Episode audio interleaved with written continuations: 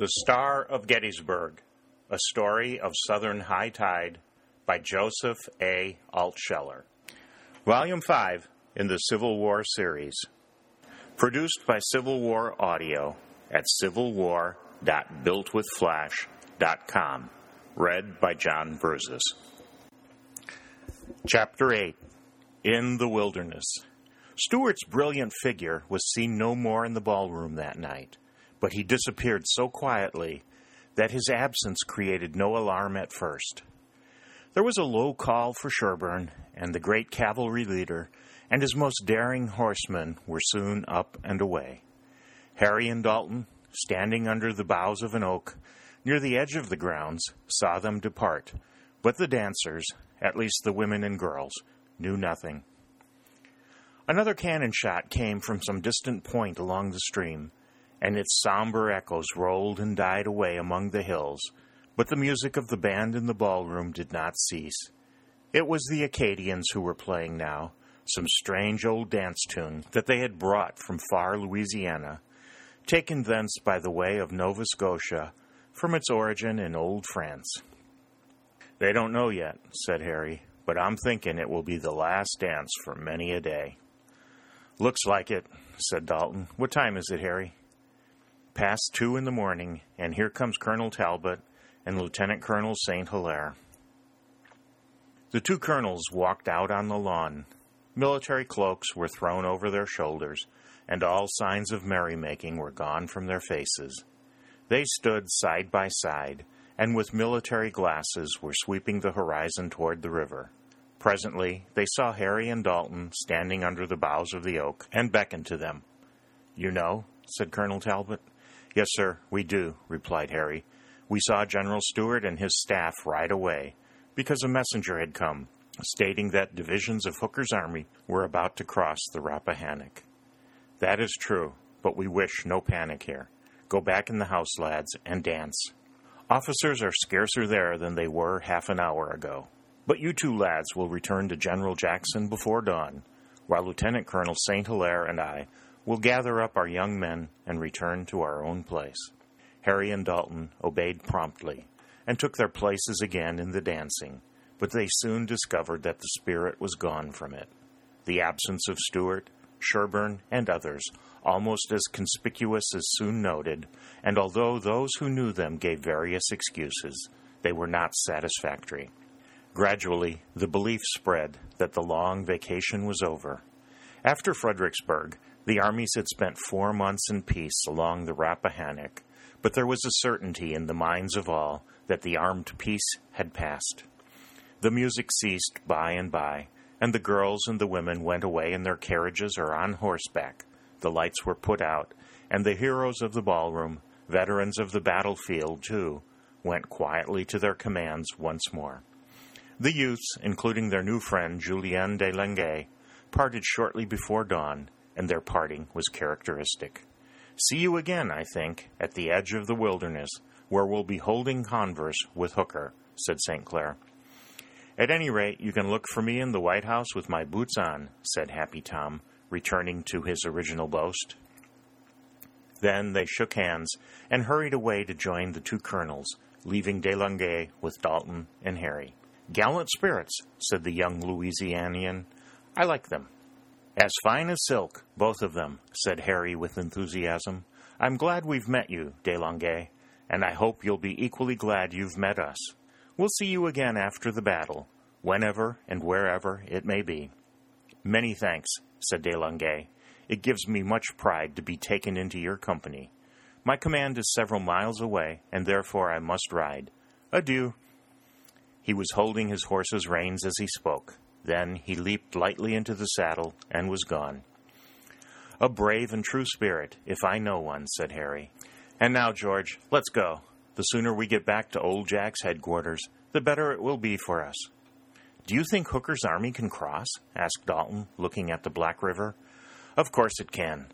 Remember that they have 400 guns with which they can cover a passage.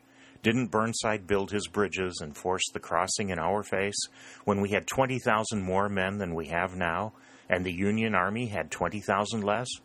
Their line is so long, and they are so much superior in numbers that we can't guard all the river. As I take it, Lee and Old Jack will not make any great opposition to the crossing, but there will be a thunderation of a time after it's made." It was sunrise when they reached their own headquarters and entered the great mess tent, where some of the officers who had not gone to the ball were already eating breakfast. They said that the general had been awake more than 2 hours, and that he was taking his breakfast, too, in the hunting lodge. He sent for various officers from time to time, and presently Harry's turn came. Jackson was sitting at a small table, upon which his breakfast had been laid, but all that had been cleared away long ago.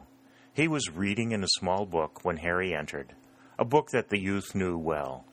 It was a copy of Napoleon's Maxims, which Jackson invariably carried with him and read often, but he closed it quickly and put it in his pocket. During the long rest, Jackson's face had become somewhat fuller, but the blue eyes under the heavy brows were as deep and thoughtful as ever. He nodded to Harry and said, "You were present when General Stuart received the message that the enemy was advancing? Was anything more ascertained at the time? Did any other messenger come?" "No, sir. General Stuart mounted and rode at once. I remained at the ball until its close. No other messenger came there for him. Of that I am sure." Very well," said Jackson to himself, rather than to the young lieutenant. "One message was enough. Stuart has acted promptly, as he always does. You, Mr. Kenton, I judge have been up all night dancing?" "Most of it, sir." "We must get ready now for another and less pleasant kind of dancing. But nothing will happen today. You'd better sleep. If you are needed, you will be called." Harry saluted and withdrew. At the door, he glanced back. Jackson had taken out Napoleon's Maxims and was reading the volume again. The brow was seamed with thought, but his countenance was grave and steady. Harry never forgot any look or act of his great chief in those days, when the shadow of Chancellorsville was hovering near. A dozen officers were in the mess tent, and they talked earnestly of various things. But Harry, unheeding their voices, lay down in a corner without taking off his clothes, and went quietly to sleep. Many came into the tent, or went out of it in the course of the morning, but none of them disturbed him. A man in the army slept when he could, and there was none wicked enough to awaken him until the right time for it. He slept heavily nearly all through the day, and shortly after he awoke, Sherburne and 2 other officers, their horses splashed with mud, rode up to the hunting lodge. Jackson was standing in the door, and with a rising inflection he uttered one word. "Well?" "It's true, General," said Sherburne. "The enemy is advancing in heavy force toward Kelly's Ford. We saw them with our own eyes. General Stuart asked me to tell you this. He did not come himself because, as well as we can ascertain, General Hooker has separated his army into 2 or 3 great divisions, and they are seeking the crossing at different fords or ferries." "As I thought," said Jackson. "It's the advantage given them by their great numbers and powerful artillery. Ride back to General Stuart, Captain, and tell him that I thank him, and you too, for your diligence." Sherburne, flushing deeply with gratification, took off his cap and bowed, but he knew too well to waste any time in words. That night, the Union Army laid its pontoon bridges again, across the Rappahannock near Fredericksburg, and began to cross in great force. Hooker, like Burnside 4 months before, was favored by thick fogs, but he met with practically no resistance. At dawn, a strong force under Sedgwick was across at Deep Run, and another, as strong, had made the passage at Kelly's Ford. The advanced riflemen of Sedgwick were engaged in scattered firing with those of Jackson before the fog had yet lifted, but the main force had made no movement. Dalton had been sent at dawn with a message telling Lee that Sedgwick was over the river. Dalton, sometime after his return, told Harry of his ride and reception.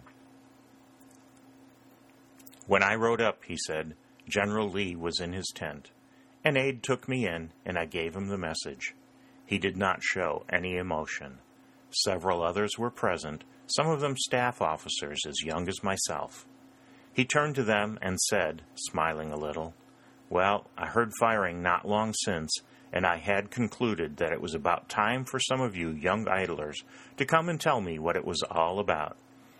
Go back to General Jackson, Mr. Dalton, and tell him that I send him no orders now. He knows as well what to do in the face of the enemy as I do." I brought this message, word for word, just as General Lee delivered it to me, and General Jackson smiled a little, just as General Lee had done.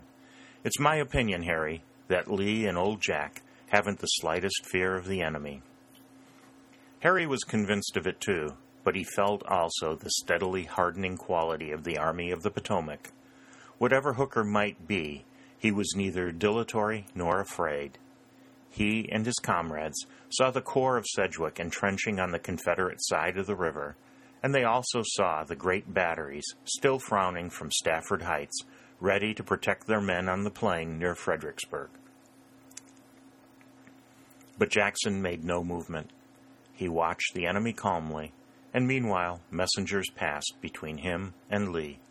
Both were waiting to see what their enemy, who was displaying unusual energy, would do. In the evening, they received news that the Union troops had crossed the river at two more points. They still remained stationary, waiting, and without alarm. Cavalrymen on both sides were active, ranging over a wide area. Stuart came the next morning, having taken prisoners, from whom he learned that three more Union corps, led by Meade, Slocum, and Howard, all famous names, had crossed the river and were advancing toward a little place called Chancellorsville, on the edge of a region known as the Wilderness. The Southern General Anderson, with a much smaller force, was falling back before them. The Northern leaders had now shown the energy and celerity which hitherto had so often marked the Southern. Hooker, with 70,000 splendid troops, had gone behind Lee, and now three divisions were united in the forest, close to Chancellorsville. Sedgwick, with his formidable corps, lay in the plain of Fredericksburg, facing Jackson, and thousands of Northern cavalry rode on the Southern flanks. Harry was bewildered, and so were many officers of much higher rank than he. It seemed that the Confederate army, surrounded by overwhelming numbers, was about to be crushed. The exultation of Hooker at the success of his movements against such able foes was justified for the moment. He issued to his army a general order which said, "It is with heartfelt satisfaction that the commanding general announces to his army that the operations of the last 3 days have determined that our enemy must either ingloriously fly or come out from behind his defenses and give us battle on our own ground where certain destruction awaits him."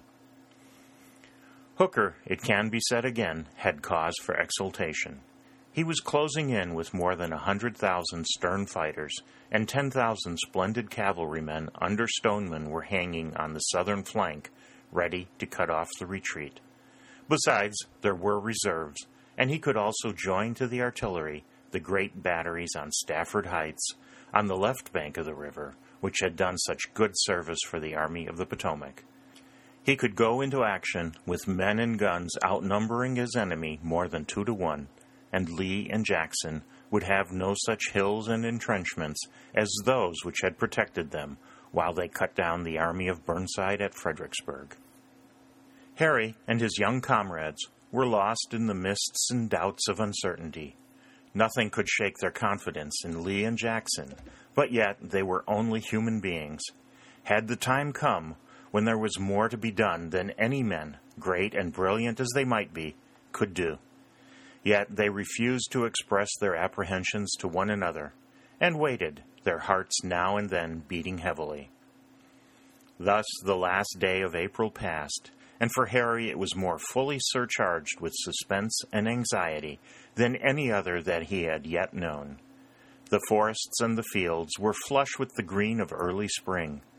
Little wild flowers were peeping up in the thickets, and now and then a bird, full-throated, sang on a bough, indifferent to passing armies. But Harry saw a red tint over everything. The spirit of his great ancestor had descended upon him again. The acute sense, which warned him of mighty and tragic events soon to come, was alive and active. His mind traveled backward, too. Sometimes he did not see the men around him, but instead saw Pendleton, the boys playing in the fields, and his father. He also saw again that log house in the Kentucky mountains, and the old, old woman who had known his great-grandfather, Henry Ware.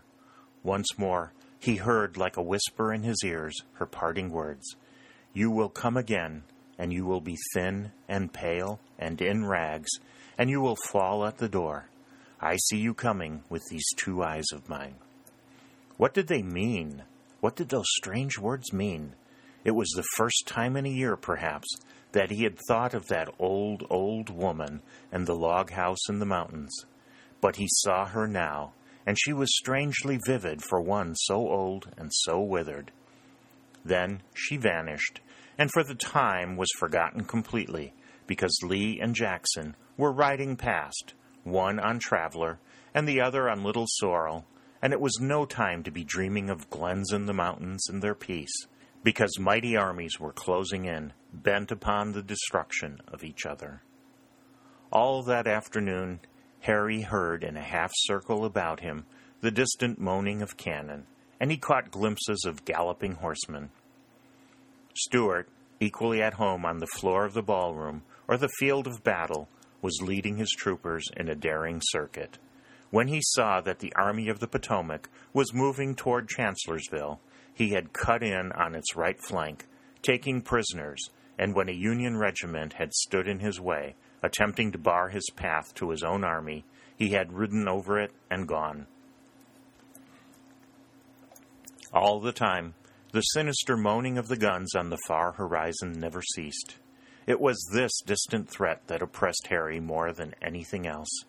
It beat softly on the drums of his ears, and it said to him continually that his army must make a supreme effort or perish. General Jackson did not call upon him to do anything, and once he rode forward with Dalton and looked at Sedgwick's Union masses upon the plains of Fredericksburg, still protected by the batteries which had not yet been moved from Stafford Heights. Harry thought, for a while, that Lee and Jackson would certainly attack there, but night came, and they made no movement for that purpose. But before the sun had set, Harry, with his glasses, had been able to command a wide view. He saw, high up in the air, 3 captive balloons, from which some of Hooker's officers looked down upon the southern entrenchments. Hooker also had signalmen on every height, and an ample field telegraph. What Harry did not see, he learned from the Southern scouts. It seemed impossible that Lee and Jackson could break through the circle of steel, and Hooker thought so too. When the red sun set on the last day of April, the confidence of the Northern general was at its height. He had sent word to Sedgwick to keep a close watch upon the enemy in his front, and if he exposed a weak point, to attack and destroy him, and if he showed signs of retreat, also to follow an attack with the utmost vigor. The moaning of the cannon ceased with the night, and it brought Harry intense relief. He was glad that those guns were silent for a while, although he knew that they would be far busier on the morrow. The bands of red and yellow left by the sun sank away, and as the cool spring night came down, a pleasant breeze began to blow through the forest. Harry felt all the thrill of a mighty movement which was at hand, but the nature of which he did not know. He had no wish to sleep. The feeling of tremendous events impending was too strong, and his nervous system was keyed too highly for such thoughts to enter his mind. He was used to great battles now, but there was a mystery, a weirdness about the one near at hand that sometimes turned the blood in his veins to ice. They were not far from Fredericksburg, but the country about them looked wild and lonely, despite the fact that nearly 200,000 men were moving somewhere in those shades and thickets, preparing for desperate combat. Harry knew that just back of them lay the Wilderness, a desolate and somber region. Dalton, a Virginian, had been there, and he told Harry that in ordinary times one could walk through it for many miles without meeting a single human being. "And they say that Hooker is along its edge with the bulk of his army," said Dalton. "He is in our rear, ready to attack with his veterans. What conclusion do you draw from it, Harry?" "I infer that Lee and Jackson will not attack Sedgwick at Fredericksburg. They will go for Hooker. They will strike where the enemy is strongest. It's their way, isn't it?" "Right, of course, Harry. We'll be marching against Hooker long before the dawn." Dalton's prediction came true earlier than he had expected. Jackson marched at midnight from his position on the Massaponnax Hills to join the small command of Anderson, which alone faced Hooker. He was as silent as ever, the figure bent forward a little, and the brow knitted with thought. Close behind him came his staff, Harry and Dalton knee to knee. They had known as soon as Jackson mounted his horse and turned his head southwestward that they were marching toward the Wilderness and against Hooker. Sedgwick at Fredericksburg might do as he pleased. Harry and Dalton were glad. They were quite sure now that Lee and Jackson had formed their plan, and as soon as they had formed it, it must be good. It was a long ride under the moon and stars. There was but little talk along the lines. The noises were those of marching feet and not of men's voices. All the troops felt the mystery and solemnity of the night and the deep import of their unknown mission. The dawn still found them marching, but the dawn was again heavy with the fogs and mists that rose from the broad river. The three northern balloons could see nothing. The signalmen were of no avail. The clouds of vapor rolled over the ruins of Fredericksburg and along the hills south of the river. Neither Sedgwick and his men, nor any of the Union officers on the other shore, knew that Jackson had gone, leaving only a rearguard behind. Before the fog had cleared away, Jackson, with his fighting generals, had joined Anderson, and they were forming a powerful line of battle near Chancellorsville and facing Hooker. Harry now heard much of this name Chancellorsville, destined to become so famous, and he said it over and over again to himself. And yet it was not a town, not even a village. Here stood a large house with the usual pillared porticos, built long since by the Chancellor family and inhabited by them in their generation, but now turned into a country inn. Yet it had importance. Roads ran from it in various directions and in territories very unlike, including the strange and weird region known as the Wilderness. Hooker had come through the Wilderness with his main force and was now forming a line of battle in front of it in the open country, when for some reason never fully known, he fell back on Chancellorsville and began to concentrate his army in the edge of the Wilderness. Harry, riding with Dalton and some others to inspect the enemy's front through their glasses, saw this gloomy forest, destined to such a terrible fame, not alone from the coming battle, but from others as great. Nature could have chosen no more fitting spot for the mighty sacrifice to save the Union, because here everything is dark, solemn, and desolate. For 20 miles one way and 15 the other, the Wilderness stretched in somber expanse. The ancient forest had been cut away long since, and the thin, light soil had produced a sea of scrub and thickets in its place, in which most of the houses were the huts of charcoal burners. The undergrowth and jungle were often impenetrable, save by some lone hunter or wild animal.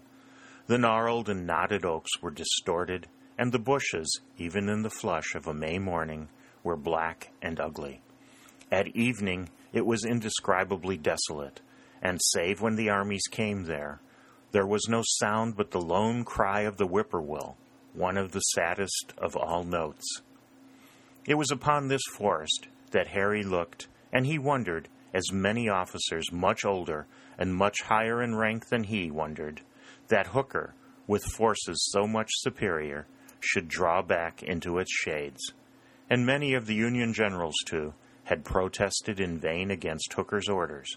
They knew, as the Confederate generals knew, that Hooker was a brave man, and they never understood it then or afterwards. "It gives us our chance," said Dalton with sudden intuition to Harry. "We'll carry the battle to them in the forest, and their numbers will not count so much." "Look!" exclaimed Harry. "They're withdrawing farther into the wilderness. There go the last bayonets." "It's so," said Dalton. "I can still see a few of them moving among the trees and thickets. Now they're all gone. What does it mean?" "It means that Old Jack will follow into the wilderness as sure as you and I are here. He isn't the man to let an enemy retreat in peace." "That's so. There are the bugles calling, and it's time for us to rejoin Old Jack." Jackson was not more than 100 yards away, and they were soon just behind him, riding slowly forward, while he swept the forest with his glasses. Riflemen sent far in advance began to fire, and from the forest came replies. Harry saw bits of earth and grass kicked up by the bullets, and now and then a man fell or, wounded, limped to the rear. There was no fog here, and the day had become beautiful and brilliant, as became the first morning in May. The little white puffs of smoke arose all along the edges of the wilderness, and, sailing above the trees and bushes, dissolved into the blue sky.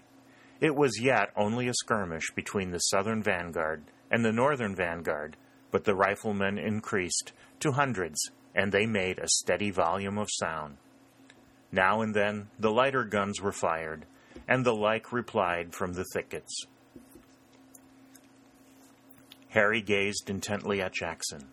Would he, with his relatively small force, follow Hooker into the wilderness, despising the dangers of ambush and the possibility that his foe might turn upon him in overwhelming numbers?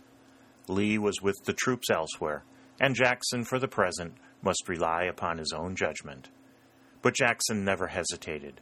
While the fire of the riflemen deepened, he plunged into the wilderness in pursuit of Hooker, who for some inscrutable reason was concentrating his masses about the Chancellor house for a pitched battle. They advanced by two ways, a pike and a plank road, with Jackson himself on the plank road. Harry felt a strange prickling at the roots of his hair as the wilderness closed in on pursuer and pursued, but it was only for a moment.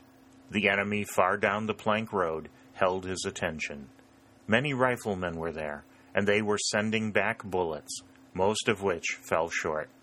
Now and then a curving shell struck among the bushes, burst, and hurt no one. It had grown darker when they entered the wilderness. The scrub forest, not lofty enough for dignity and nobility, was nevertheless dense enough to shut out most of the sunlight. Despite the blaze of the firing, both pursuer and pursued were enveloped in heavy shadows. Harry had nothing to do but to keep near his general in case he was wanted, but he watched everything with the utmost interest. Once he looked back and saw the Invincibles, few in number, but still preserving their regiment, marching in brave style along the plank road. Colonel Talbot and Lieutenant Colonel St. Hilaire were riding side by side at its head, and in all the army there were not two more erect and soldierly figures than theirs. They soon heard heavy artillery discharges from the other force on the pike, and the fire in front of them increased heavily. Nevertheless, both forces pushed resolutely onward. Harry had no idea what it all meant. The movements of Hooker were a mystery to him, but he felt the presence of an enveloping danger, through which, however, he felt sure that the sword of Jackson could slash. He saw that the generals were neglecting no precautions. The scouts and hardy riflemen were now pressing through all the forests and thickets, like Indians trailing in the wilderness. They kept the two forces, the one on the plank road and the other on the pike, in touch. McLaws, who had shown so much spirit and judgment at Antietam, led on the pike. Now the fighting increased on both roads. Batteries faced batteries, and cavalry charged. But Harry felt all the time that these were not supreme efforts. The opposing force seemed merely to be a curtain before Hooker, and as the Southern army advanced, the curtain was drawn steadily back, but it was always there. One of the encounters rose almost to the dignity of a battle. A heavy division of Northern regulars drove in all the Southern skirmishers, but Jackson, sending forward a strong force, pushed back the regulars in their turn. Harry watched the fighting most of the time, but at other times he watched his general's face. It was the usual impenetrable mask, but late in the afternoon, Harry saw a sudden sparkle in the blue eye. He always believed that at that moment the general divined the enemy's intentions, but the boy never had a way of knowing. Scouts came in presently and reported that another heavy column was marching from the Rappahannock to join Hooker in the Wilderness, and now the advance of the Southern force became slower. It was obvious to Harry that Jackson, while resolute to follow Hooker, intended to guard against all possibility of ambush. Harry knew nothing then of the Chancellor house, but Dalton told him. "It's a big place," he said, "standing on a heavy ridge, surrounded by thick timber, and it's a natural presumption that Hooker will stop there. From the timbered ridge, his cannon can sweep every approach." Harry had no doubt that Hooker would halt at the Chancellor house. It was incredible that a great army of brave and veteran troops should continue to retreat before a force which his scouts have surely informed Hooker was far smaller and only a portion of the Confederate army. It must be merely a part of some comprehensive plan, and he was confirmed in his belief by the increasing stubbornness of the defense. There was not sufficient room on either the plank road or the pike for all the Confederate infantry, and masses were toiling through the dense thickets of bushes and briars and creeping vines. The afternoon was growing late, and while it was yet brilliant sunshine in the open, it was dark and somber in the Wilderness. The division of Jackson seemed almost lost in the forest and undergrowth. The cavalry, riding along some of the narrow paths, were checked by large forces in front, and fell back under the protection of their own infantry. On another path, a strong body of Southern skirmishers drove back those of the North, but were checked in their turn by a heavy fire of artillery. Harry witnessed the repulse of the Southern riflemen and saw them crowding back down the path and through the bushes which lined it on either side. He also saw the usually calm and impenetrable face of Jackson show annoyance. The general signed to his staff, and galloping forward 100 yards or so, joined Stuart, who was just in front. Stuart also showed annoyance, but more emotional than Jackson. He expressed it in a much greater degree. His face was red with anger. Harry, who as usual kept close behind his commander, heard their talk. "General Stuart," said General Jackson, "we must find some position from which we can open a flanking fire upon that Northern battery." "Aye, sir," said Stuart. "Nothing would delight me more. The narrowness of the road and their place at the head of it give them an immense advantage. Ah, sir, here is a bridle path leading to the right. Maybe it will give us a chance." The two generals, followed by their staffs and a battery, turned from the main body into the narrow path and pushed their way between the masses of thick undergrowth, bearing steadily toward the right. But the road was so narrow that not more than two could go abreast, the generals in their eagerness still leading the way. Harry, rising up in his stirrups, tried to see over the dense undergrowth, but patches of saplings and scrub oaks farther on hid the view. Nevertheless, he caught the flash of heavy guns and saw many columns of smoke rising. It was toward their left now, and they would soon be parallel with it, whence their own guns would open a flanking fire, if any open spot or elevation could be found.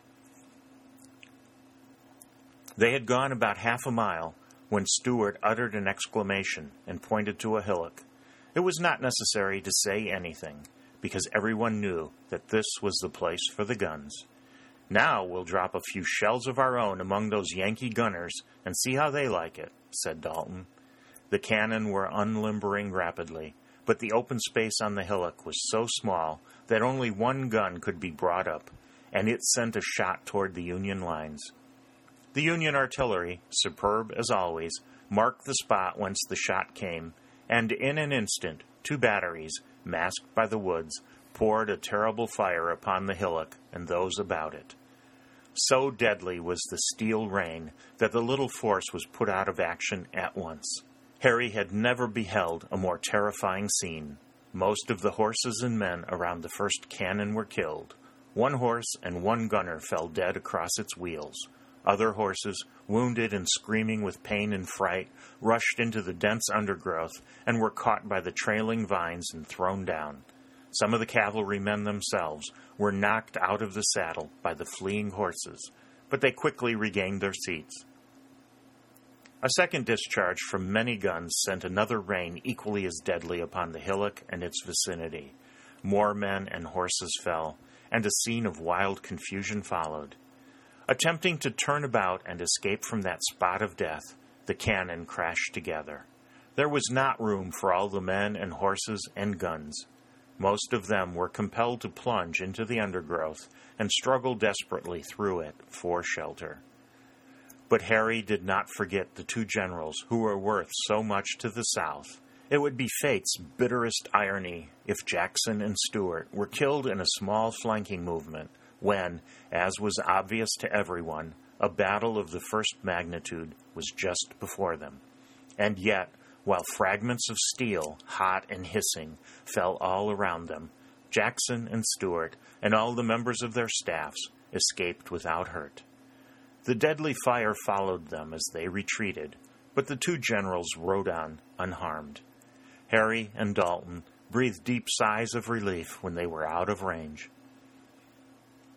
"If a bullet had gone through my left side," said Dalton, "it wouldn't have come near my heart." "Why not?" "Because my heart was in my mouth. In fact, I don't think it's gone back yet to its natural place. The Yankees certainly have the guns, and the gunners who know how to use them. But doesn't it feel good, George, to be back on the plank road?" "It does. I'll take my chance in open battle. But when I'm tangled up among bushes and vines and briars, I do hate to have 100-pound shell fired from an invisible gun burst suddenly on the top of my head." "What's all that firing off there, to the left and further on?" "It means that some of our people have got deeper into the wilderness than we have and are feeling out Hooker. I imagine we won't go much farther. Look how the night's dropping down. I'd hate to pass a night alone in such a place as this wilderness. It'd be like sleeping in a graveyard." "You won't have to spend the night alone here. I wish I was as sure of heaven as that. You'll have something like 200,000 nearer neighbors." The sun set, and darkness swept over the wilderness, but it was still lighted at many points by the flash of the firing, and, after that had ceased, by the campfires. Jackson's advance was at an end for the time. He was fully in touch with his enemy and understood him. Hooker had retreated as far as he would go. When the fog cleared away in the morning, the men in the captive balloons had informed him that heavy Southern columns were marching toward Chancellorsville. He was sure now that the full strength of the Southern army was before him, and he continued to fortify the Chancellor House and the plateau of Hazel Grove. He also threw up log breastworks through the heavily wooded country, and his lines, bristling with artillery, and defended now by 600,000 men, extended along a front of 6 miles. Jackson's division lay in the wilderness before Hooker, but out of cannon shot. All along the vast front, hundreds and hundreds of pickets and riflemen on either side were keeping a vigilant watch. Jackson and his staff had dismounted and were eating their suppers around one of the campfires. The general was again impassive. After the supper, Harry walked a little distance and found the Invincibles resting comfortably on the trodden undergrowth. The two colonels had preserved the neatness of their attire, and whatever they felt, neither showed any anxiety.